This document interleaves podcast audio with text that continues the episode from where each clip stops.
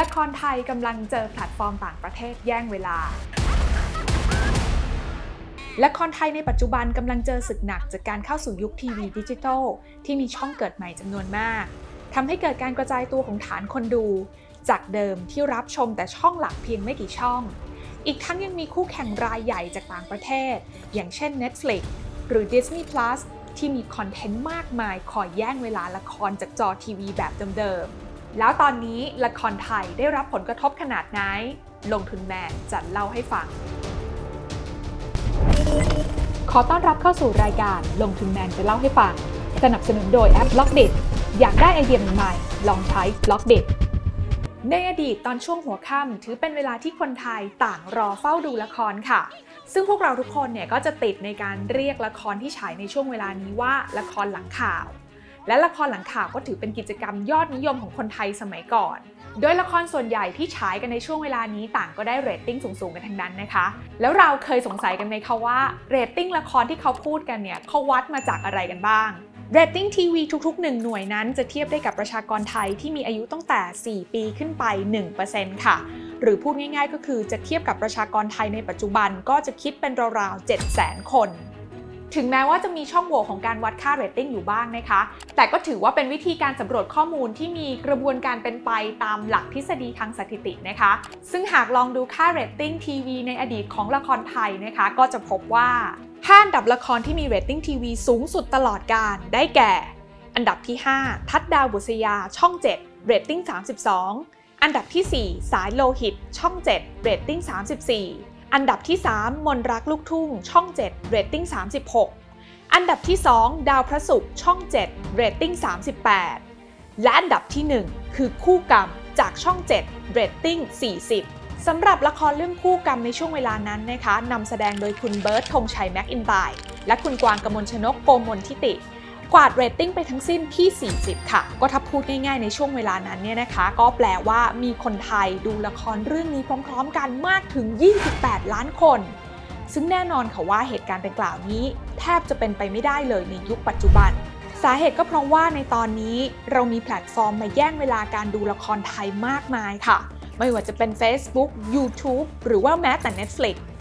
ด้วยความที่แพลตฟอร์มเหล่านี้นะคะอยู่ในโลกอินเทอร์เน็ต ซึ่งก็ถือว่าเป็นโลกที่อยู่ติดกับผู้บริโภคอย่างพวกเราอยู่ตลอดเวลาทำให้เราสามารถเข้าถึงคอนเทนต์ต่างๆ ได้สะดวกแล้วก็ง่ายกว่าการดูทีวีเป็นอย่างมาก และที่สำคัญจุดเด่นของแพลตฟอร์มสมัยใหม่ในยุคนี้นะคะก็คือการตอบสนองผู้บริโภคได้ดีกว่า อย่างเช่น YouTube ที่สามารถดูย้อนหลัง ดูไฮไลท์ ดูสรุปละครได้แบบไม่ต้องรอชมสดทำให้ยืดหยุ่นในการรับชมได้มากกว่า ในขณะที่ผู้ให้บริการวิดีโอสตรีมมิ่งอย่าง Netflix ก็มีตัวเลือกมากมาย โดยเฉพาะคอนเทนต์จากต่างประเทศ ทั้งการซื้อลิขสิทธิ์เข้ามาใช้บนแพลตฟอร์ม หรือการลงทุนสร้างซีรีส์เป็นของตัวเอง อย่างที่เราเห็นเป็นปรากฏการณ์ในช่วงที่ผ่านมา อย่าง Squid Game จากเกาหลีใต้ Stranger Things จากอเมริกา ลูแปงจากฝรั่งเศส หรือแม้แต่ Money Heist จากสเปน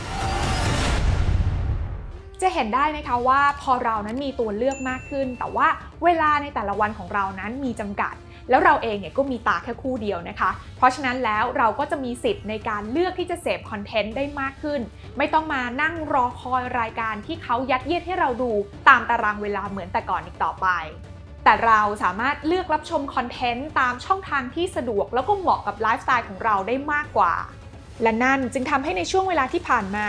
เราก็น่าจะมีโอกาสได้เห็นว่าวงการละครไทยนั้นเริ่มปรับตัว และมีการนำละครไทยมาลงใน Netflix บ้าง เพื่อที่จะแย่งสายตาจากคนกลุ่มเดิมที่เคยดูละครไทยนั้นกลับคืนมา แล้วก็เพื่อเพิ่มฐานคนดูจากต่างประเทศด้วยเจ้าค่ะนอกจากนี้ก็ยังมีการสร้างแพลตฟอร์มเป็นของตัวเองอย่างเช่น ช่อง 3 ที่มีการสร้างแอปพลิเคชันเป็นของตัวเองขึ้นมา เพื่อที่จะเพิ่มโอกาสในการเข้าถึงผู้บริโภคให้มากขึ้น โดยสถานการณ์ที่เปลี่ยนไปในตอนนี้ก็คือ ละครทุกประเทศต่างเข้ามาแข่งกันในแพลตฟอร์มสตรีมมิ่ง เช่น ประเทศอินเดีย เกาหลีใต้ รวมถึงจีน ซึ่งสุดท้ายแล้วผู้บริโภคเองก็จะเป็นผู้เลือกจากคุณภาพของสินค้า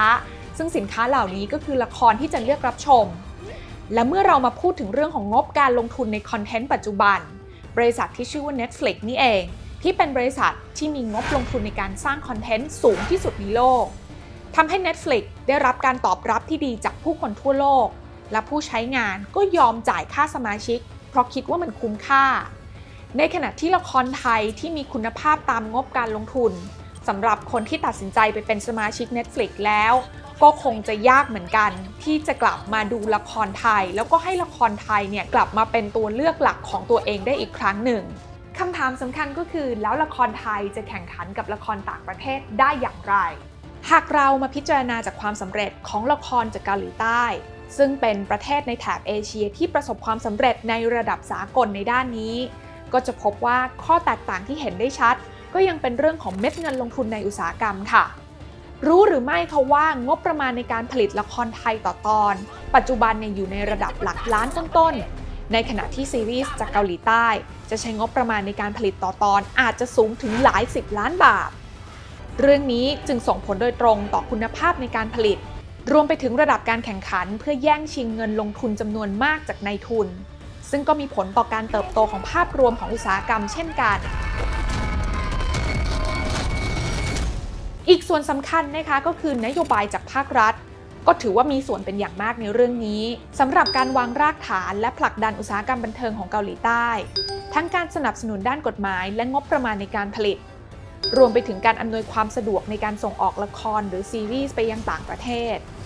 ซึ่งในภาพอุตสาหกรรมบันเทิงของไทยนั้นนะคะ ก็ดูเหมือนกับว่าจะถูกขับเคลื่อนด้วยภาคเอกชนแค่เพียงฝ่ายเดียว และแน่นอนนะคะว่าส่งผลต่อแรงจูงใจของทั้งผู้ผลิตละครรวมไปถึงบุคลากรในอนาคตที่จะเดินเข้ามาทำงานในอุตสาหกรรมนี้ค่ะ โดยเฉพาะอย่างยิ่งนักเรียนนักศึกษานะคะ ที่เคยใฝ่ฝันอยากจะหาเลี้ยงชีพ จากการทำงานในวงการนี้เนี่ยก็ดูเหมือนกับว่าผลตอบแทนที่ได้รับนั้นอาจจะไม่ได้จูงใจเท่ากับอาชีพในอุตสาหกรรมอื่นๆ แต่ที่กล่าวมาทั้งหมดนี้ก็ไม่ได้หมายความว่าละครไทยจะแข่งขันไม่ได้ในระดับสากลนะคะ เพราะที่ผ่านมาละครไทยบางเรื่องก็ได้รับความนิยมอย่างสูงจากประเทศในแถบอาเซียน อย่างพม่า ลาว กัมพูชา เวียดนาม และฟิลิปปินส์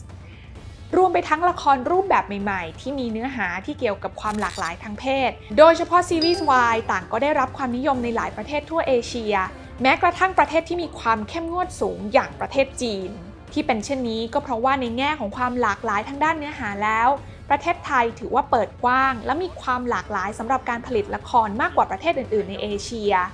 ซึ่งเราก็น่าจะใช้เรื่องนี้เป็นจุดแข็งที่แตกต่างจากประเทศอื่นที่ทำไม่ได้แบบเรา และนี่ก็ถือว่าเป็นเรื่องที่ดีค่ะ เพราะบทละครที่หลากหลายจะสามารถทำให้จับตลาดได้กว้างมากขึ้น ตามแต่รสนิยมและความชอบของแต่ละประเทศ ก็ไม่แน่นะคะว่าการเข้ามาของแพลตฟอร์มสมัยใหม่เหล่านี้ แทนที่จะมาทำให้ละครไทยนั้น เติบโตช้าลงค่ะ แต่ถ้าเรามองในมุมกลับกัน แล้วเราทำให้ละครไทยของเรานั้น มีคุณภาพมากขึ้น แล้วก็ขยายตลาดได้มากขึ้น การเกิดขึ้นของช่องทางการนำเสนอใหม่ๆ เหล่านี้ อาจจะพลิกจากความท้าทายให้กลายเป็นโอกาสครั้งสำคัญของละครไทยก็เป็นได้